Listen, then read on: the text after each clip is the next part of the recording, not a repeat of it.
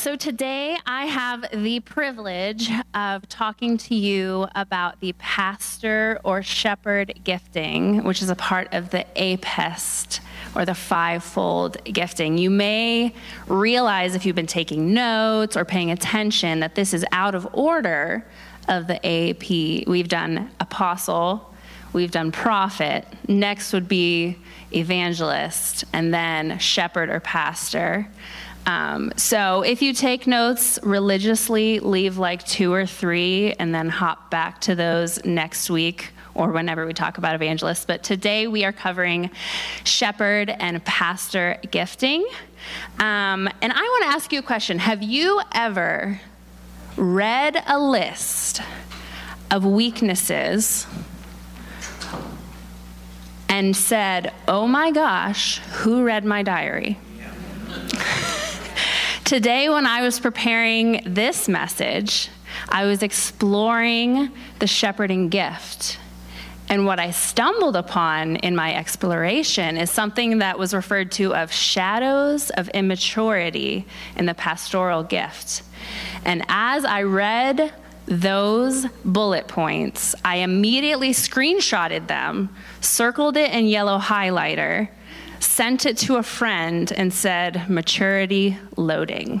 Because every single shadow I have seen in my life, which is what I want to present to you. I think we've been reminded a lot over the you know the last 3 or so weeks that we've covered this fivefold sermon series.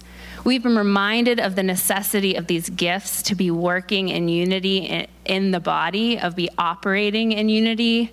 Um, and I want to emphasize that again for you because these gifts, and so I'm, so I'm, I'm pinning this like we do, like I'm going to pin this to the front of the sermon and then we'll, we'll lighten it up a little bit.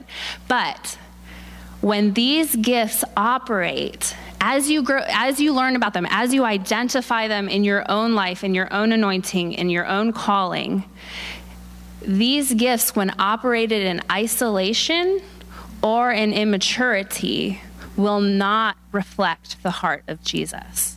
So these gifts must be practiced, must be grown into, and must happen within the community and within the body in order to do what they are supposed to do, which is, um, and I think this is my first slide, the natural function of these gifts is to equip the church to reflect Jesus to the world right? So it's not just to understand how God is using you, but it is to understand how God has gifted you, to transfer that to others in the body, to ultimately reflect Jesus to the rest of the world.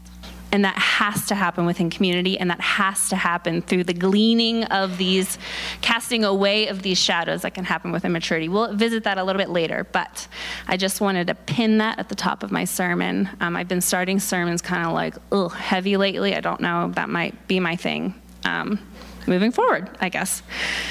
Um, something that's super encouraging is that the apostles, Jesus, and God the Father serve as amazing examples in Scripture of pastoral leadership. And I also want to say we are most definitely not talking about like the office or role of pastor within the church. Like, I'm, I'm not preaching on Steve Rossi today, right? And I think we all know that, but I want to remind us like, we are preaching on this pastoral gifting, which is lavishly spread among this body. The amount of people that the Lord has gifted to shepherd others in his community is mind blowing and encouraging. Right? So, Steve or the leadership or pastoral staff, they are not the only ones burdened and also not the only ones pastoring right now. There is so much pastoring happening in our body, and that's a beautiful, beautiful thing. But scripture is full of examples for us um, because God Himself and Jesus Himself are our good shepherd. And why is that? I, I think some of the most impactful sermons I've ever heard are when people describe why this title of Good Shepherd was, would resonate so fully with the hearers of God's word who are, who are hearing him declare himself as Good Shepherd. I've, I've heard so many sermons where they kind of display well, what did it look like to be a shepherd? Why is this something that the Lord would use as imagery for his followers to understand what he does for us? So, let me share with you a description that I stumbled across this time of a shepherd in historical Palestine. And I think it will not be hard for us to immediately identify passages in scripture that these practical this practical information immediately draws our attention to. So, in early morning, he, being the shepherd, led forth the flock from the fold, marching at its head to spot where they were to be pastured. Here he watched them all day, taking care that none of the sheep strayed, and if any for a time eluded his watch and wandered away from the rest, seeking diligently till he found and brought it back. In those lands, sheep require to be supplied regularly with water and the shepherd, for this purpose, has to guide them either to some running stream or to wells dug in the wilderness and furnished with troughs. At night, he brought the flock home to the fold, counting them as they passed under the rod at the door to assure himself that none were missing. Nor did his labors always end with sunset. Often he had to guard the fold through the dark hours from the attack of wild beasts or the wily attempts of the prowling thief. So many scripture passages come to mind with that example of what a shepherd is. So much of the rich imagery used in scripture to communicate directly to the heart of people who were following Jesus. This is what it means for Jesus to shepherd and guide you. Look at this practical, real world example. This is me covering you and guiding you and tending to you and caring for you. So I want us to take heart and know as we step into this gift, as pastors in this body uh, grow in their maturity, as your heart is is beginning to stir to care for a community, we have rich examples in scripture for us to understand what it looks like to pastor well, to, to exhibit the pastoral gift. Um, and today we are going to look at um, a passage in Acts 15 36 through 41, and it is um, a passage where we see Paul um, pastoring. Um, so let's read with me. If you wouldn't mind standing, this is a really short passage as we read um, the word of the Lord. Sometime later, Paul said to Barnabas, Let us go back and visit the believers in all the towns where we preach the word of the Lord and see how they are doing. Barnabas wanted to take John, also called Mark, with them, but Paul did not think it wise to take him because he had deserted them in Pamphylia and had not continued with them in the work. They had such a sharp disagreement that they parted company. Barnabas took Mark and sailed for Cyprus, but Paul chose Silas and left, commended by the believers to the grace of the Lord. He went through Syria and Cilicia, strengthening the churches. Uh, you guys can take your seat. So I will note we kind of have the beginning and end of this passage really hit where we're exploring today. The middle contains like a, a tension that existed between these followers of Jesus. That's just a reality. Um, but one of the beautiful things that even with this tension that exists, this little disagreement and parting of ways, we now have two missional journeys birthed from one two people going out and sharing the gospel.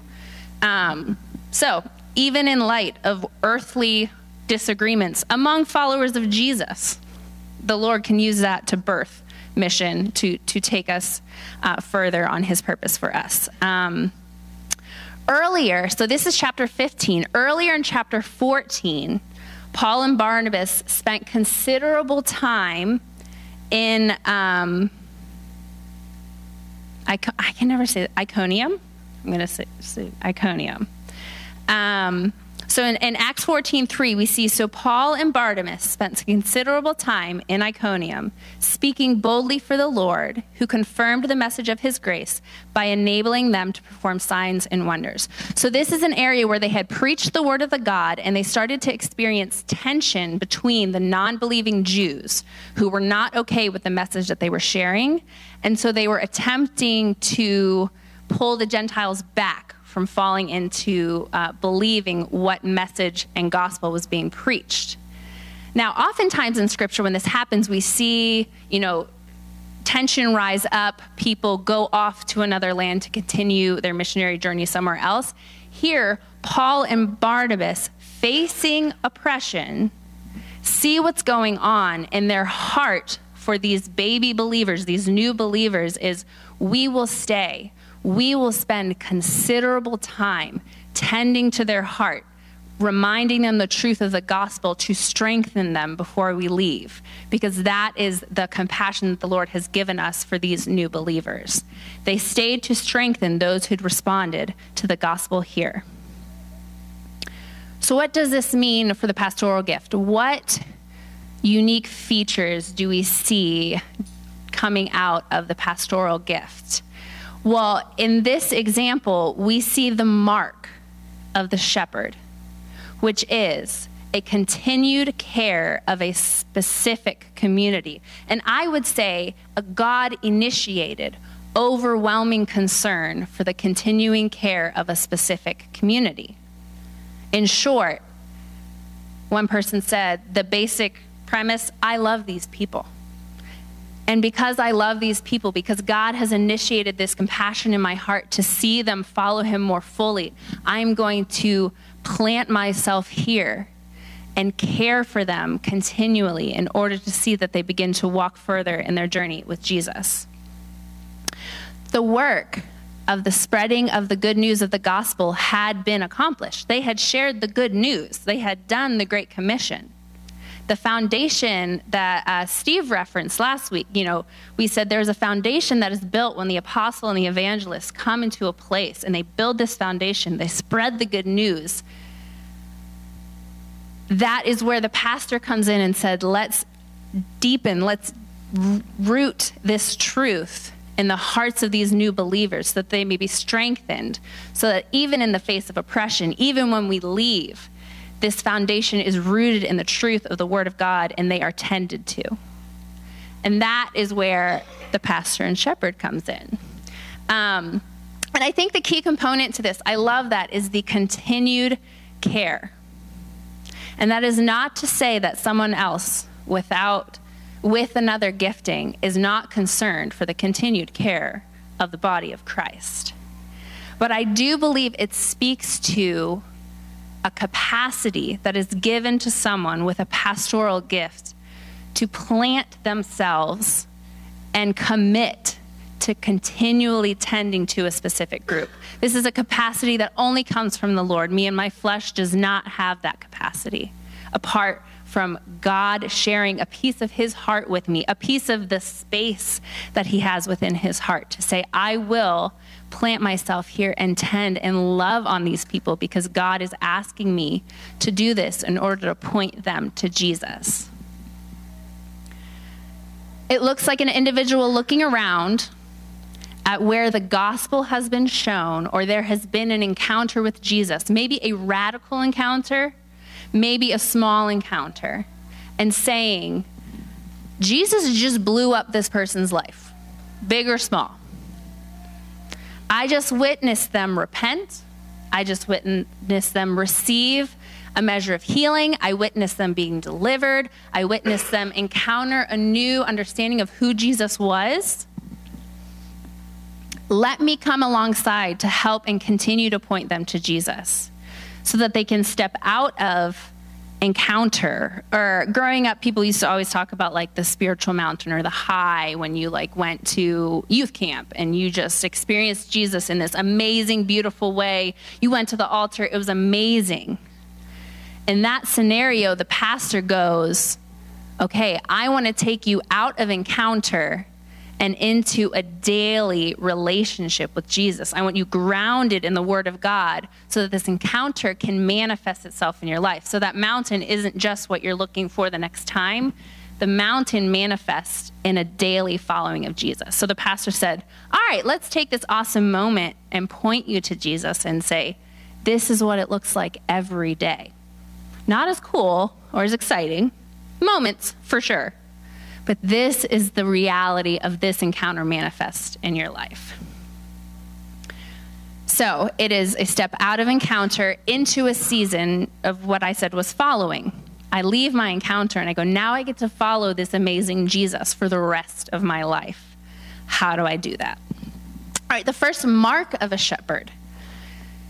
So this is someone, this is this is your heart given capacity for long-term care of a specific group of people the first mark of that shepherd is sacrifice for sheep, protect, care, strengthening of the weak, um, search for the lost sheep. We heard in that definition if one was gone. We see that in scripture as an example. Um, pursual. This person is highly relational and they are typically beloved by all. That's kind of a nice perk to be beloved by all and it, this person works well with other gifts. So when you are you are you're planting yourself with this community and you are loving and tending to, um, and you often operate well with apostles, evangelists, and teachers. You see the need for their gift to bring along the body. So God given capacity. We see this in John 10 11. I am the good shepherd. Jesus is saying, I'm the good shepherd. The good shepherd lays down his life for the sheep.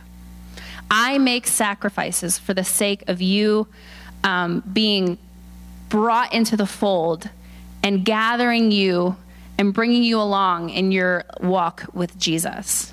I stop, I tend to your needs. What support is needed here? How can I help envelop you into the fold? Oftentimes, a pastor or a shepherd is more aware of people who are on the margins, people who are not uh, running with the rest of the people full speed, they identify them. They go back for them, and they tend to, and not only do they do that, they acknowledge and affirm their purpose and their place in the body and push them towards the fold. So to say, you do not belong out here. It was not just a one time experience. This is who God is. This is who you are in his kingdom. Come. You are an intricate part so it's time spent affirming people who feel like they are on the margins to know that they don't just have to wait for another encounter, that they are a part of the body of Christ, an integral part and an important part. And that takes time.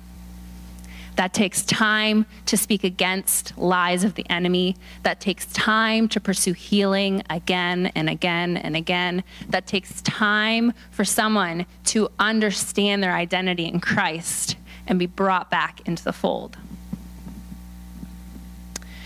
And that just might mean a little bit longer time spent in the trenches. And that is where that capacity piece from Jesus is a beautiful, beautiful thing um, he gives the patience to be in the trenches and explore these things with one another. Let me go back. Let me think of, like Paul, like Paul in that passage, let me think of those new believers, what their needs are, and let me make sure that they are strengthened for the walk. Let me not just drop and go let me tend to their needs, which is that second mark, which is tending to the sheep. So we sacrifice time, we sacrifice space, we sacrifice um, energy to, to love and lead. And we tend to the sheep. Uh, w- one person said, What meaning the phrase, I am the good shepherd, has for a weary soul? If your heart has ever been in a weary place, the truth that God the Father is your good shepherd, and the reality of that in your life is one of the biggest blessings you can encounter. When you're in a dry and parched land and you have a heavenly father who's going to lead you to water and take off that burden, what an amazing promise from our heavenly father. It immediately communicates the father's ability to guide us, protect us, care for us, and provide for us all, all responsibility is given to him in that moment. So the shepherd, a shepherding heart, a shepherd gifting, tends to the weariness of the body. They tend to the weary places. They point people to the good shepherd. Because I may have a shepherding or pastoral gift, but I'm not the good shepherd. I point you to the good shepherd. My capacity does run out. And only when we go to Jesus do we find the true relief from the burden and weariness that only comes from the presence of our Father. I love this. Someone said, All responsibility is laid upon his broad shoulders, and all tenderness in his deep heart. And so for us, when we step into the care of the Good Shepherd, in the care of a shepherd, all is asked of us is simple obedience and quiet trust. I can lay my burdens in the hands of the Good Shepherd, knowing He will lead me and guide me and protect me and care for me. And that's where we get that familiar psalm in Psalm 23, 1 through 4. The Lord is my shepherd, I lack nothing. He makes me lie down in green pastures. He leads me beside quiet waters. He refreshes my soul. He guides me along the right path for his name's sake.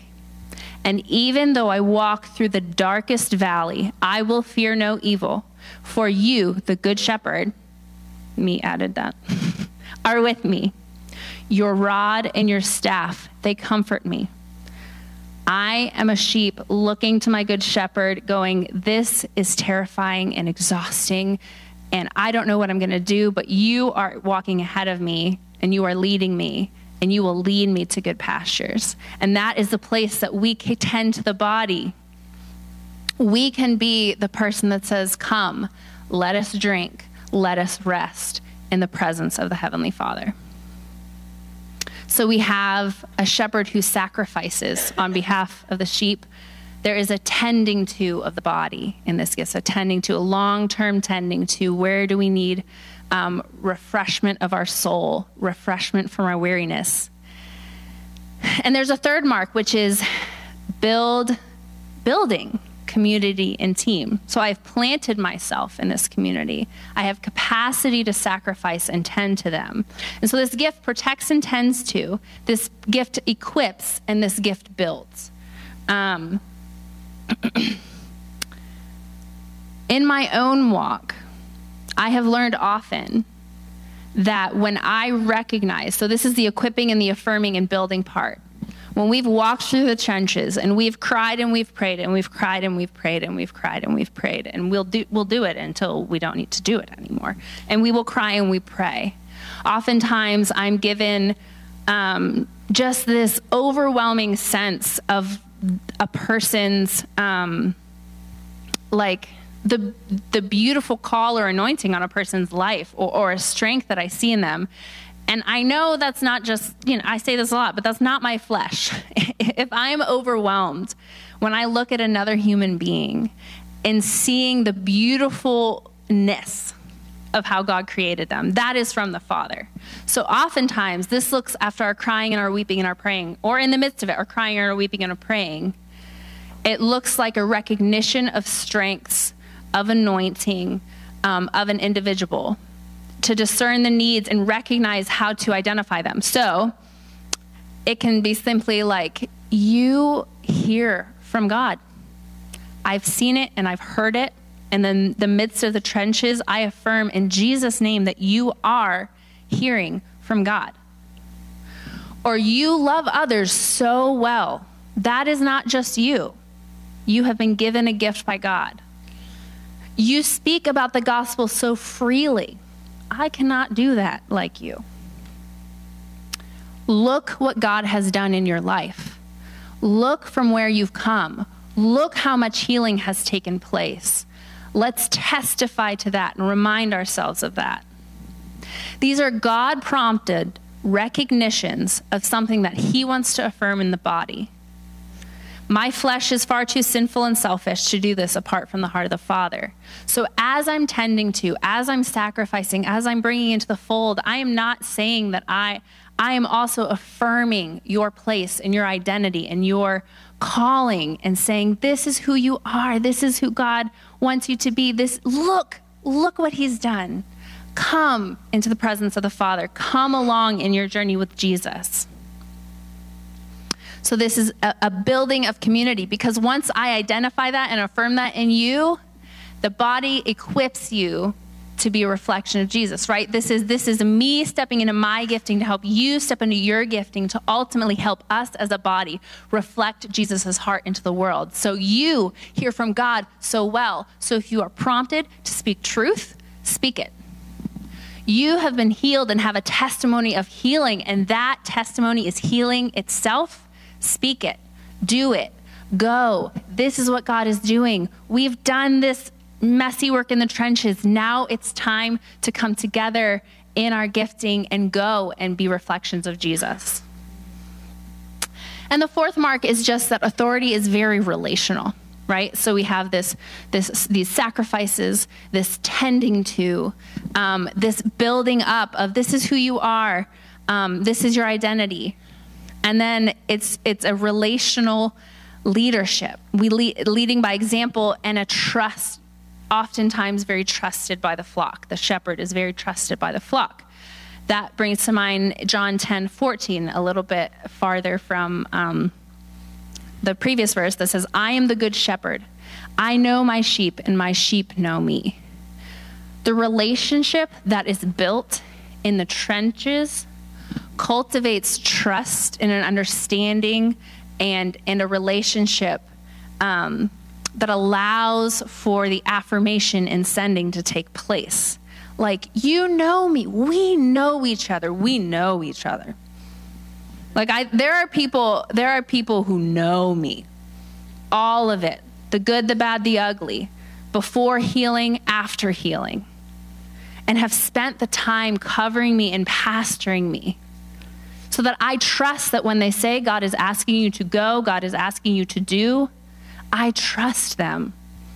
And I go and I do because I know that they are actually reflecting God's heart for me because that trust has been built. Cool stuff, right? Very cool stuff. And I think that a lot of us can identify pastors in our own lives. I think we can identify those people who God has given to be in the trenches with us, who sacrificed for us, who tended to us, who spoke truth over us, and who built, equipped us to walk in our calling. It is not hard for me to think like five people right off the top of my head in this body, in this room, beyond this room, who have pastored me. And if this is something that you sense stirring in your own heart, um, I have been given a burden for a specific community, for a specific group of people. I've been given this burden, and I feel like the Lord has given me long term capacity to ride with these people, to ride it out through thick and thin. Um, you may be stepping into a pastoral or shepherding gifting. And there is amazing leadership and pastors here that you can walk alongside and grow with. But here's where we get back to the shadows that exist. Um, I want to point them out because as this may be stirring in you, I'm going to listen. I'm going to talk about them, and you're going to be like, "Oh, I've seen Mary do those things," um, or you're going to say, "I've seen these stir up." It's just what happens, these shadows that exist in isolation of this gift, that I think help us understand the beauty of the unity of the body in these gifts, right? So, a pastor or shepherd can be skeptical of the other gifts right so someone who's like oh i'm gonna i'm gonna tend and sit in the trenches but those apostles and evangelists get to up and leave and go do new things and make things beautiful and and, and they can not affirm the necessity of the more outward gifts to fully accomplish God's purposes. Right? They can they can maybe value, well, but I'm here tending to the sheep. But how could I tend to sheep who haven't even heard, who haven't heard the gospel, who haven't had the gospel broken in? That if that foundation doesn't exist, there's no flock. We can overlook the gospel expanding from the community God has given us a heart for. So we can tend to so closely, so long term, that we don't continue to spread the gospel. We can fall, pastors can fall into peacekeeping versus peacemaking. Right? So, in my desire to tend and care for, I may try to keep the peace versus confront which is something that I think the prophet is beautiful in doing in, in, in, telling, speaking the word of truth to someone or a group of people to identify what needs to be stirred up or, or evicted from a community. And that would ultimately bring shalom and peace. But if I'm just tending to, I could miss that.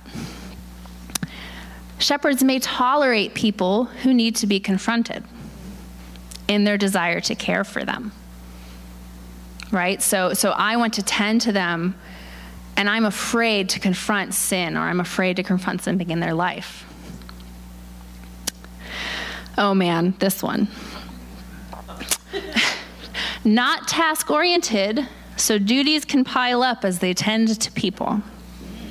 Right? So I am so hyper focused on these people and loving the people and making sure the people are okay. The, the tasks are just going boom, boom, boom, boom, boom. often very busy. Tend to be optimistic, which can cause them to hold on to things for too long. Right? Okay, so this is, I think as you hear these things, I hope you hear what you've learned about the other gifts and see how a pastor or shepherd needs the evangelist, needs the apostle, uh, apostle, needs the prophet, needs the teacher to shake up this safe little flock tending, right? That's happening in order to see God is over here now. Bring the flock this way. You can still tend to them, but this is what God is doing. Don't get so focused on loving on them that you don't see that God has already moved over here, right? And we can enable a level of dysfunction by always believing the best of people. Again, we are this is the necessity of the other gifts to speak truth into stuff as we are tending and loving and caring for. To say, God is over here and he is calling that person out of this place in order to bring them fuller into his his kingdom, right? So so the most holy and loving thing to do is to not allow them to stay in that place, but to draw them closer to Jesus by identifying the dysfunction, by identifying where they're at. And that takes the shepherd trusting the good shepherd. Because I'm not the one ultimately, we are not the ones ultimately caring for the sheep. So if God is calling out a dysfunction in someone's life, a sin, a, a pattern, something that's going on, He will tend to them as that is being gleaned from their lives, as that's being pulled out. So, me as a shepherd cannot try to circumvent because I'm afraid, because I love, I love these people, and I don't want to see them hurt, and I don't want to see them not healed, and I don't want to see them um, struggle with what pulling that out of their life will do. But ultimately, I don't want to see them not encounter Jesus. So, if Jesus is, is doing that, I must follow Jesus in that. So my main point for this this this um, sermon is that at its core, the past. The pastoral gift is a God initiated sharing of Jesus' heart towards a community of people. Right? So God initiated this long term tending to and care. And its ultimate purpose is to tend to and equip them so that they can go and also be a reflection of his heart into the world. In the midst of glorious encounter or devastating grief, it is the heart of the pastor to come alongside their God given community to care for, tend to, equip, and send out followers who understand who they are because of the blood of Jesus Christ, how he has anointed them, and how they can go out into the world to reflect the heart of Jesus Christ. So, someone who experiences the Good Shepherd or shepherding can say, I am tended to, and ultimately, I am equipped to tend to others through the care of the shepherd.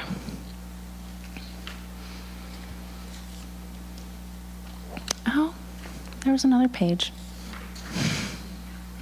Oh, there it is. um, oh, yeah, I wanted to talk about something before this. let me just say it now. I often try to think about, you know, often it is beneficial to pull stories to apply, right? To help us apply real world. Um, but there is a beautiful, concise picture of shepherding from Jesus that happens in the upper room that I just want to touch on. Where in, in three chapters, Jesus exhibits every outworking or manifestation of the shepherding gift. So I'm just going to fly through them real quick. Christ shepherds the disciples by instructing them in humility. Okay, so when we go into the upper room, there's this Passover feast that he's having with his disciples before he is betrayed to suffering and death, right? What does he do? He washes their feet. So immediately he shepherds them and guides them in what it looks like to be a servant leader. He shows them immediately I am the shepherd, this is how I lead. I go low and I wash people's feet. He also identifies the hardship that is coming for them. So he doesn't just make them look through rose colored glasses. He says, Guess what's going to happen? I'm going to get betrayed. I'm going to die. And guess what? I am still the Savior of the world in the midst of that. And so he comforts them with the truth of the victory of him on the cross. They're really confused in the upper room when they hear this news. And so he comforts them and tends to them and speaks truth over them. He gives them gifts. He loves on them and says, Guess what? You're going to get the Holy Spirit. Take heart. This is going to happen, but you are going to get this. And then he empowers them to bear fruit into the rest of the world, right? So we're tending to, we are, we are relationally showing servant leadership. You are washing my feet. We are tending to fears and concerns that exist on this night that is terrifying. We are tending, we are empowering them to go and preach the gospel. And ultimately, before Christ is betrayed, he intercedes on behalf of these followers of him to the Father. So I just want to, um, whoever's playing at the end can come up, I guess. I don't know who that is, Jake. Um, I just want to point to Christ today. I could have I could have continued with examples um, that were super practical, but when when I read this this list, I was like, let us just end dwelling on the fact that Jesus Christ Himself has given us the most perfect and beautiful picture of what it looks like to shepherd His flock. He cares for them. He leads by example. He empowers them. He affirms them. He tends to them. And ultimately, that care, that work in the trenches, that work on a night when he was going to be betrayed to death, that work led to the gospel being spread to the ends of the earth. That, that work led to his followers knowing, in spite of anything and in the trenches, in spite of anything that's going on, Jesus Christ is the Savior of the world. They were affirmed and tended to, so that when the reality of the gospel, which was messy and awful, awful, took place, they didn't have to rely on the good feelings that they experienced during his earthly ministry. They relied on the truth of the gospel that is, regardless of what happens tonight, I am still God. I am still leading you. Holy Spirit is coming. You will be tended to by the ultimate good shepherd. So when we look at Christ in this example, we know that we are tended to and we can be equipped to tend to others and reflect Jesus to the rest of the world. Let Christ be our example.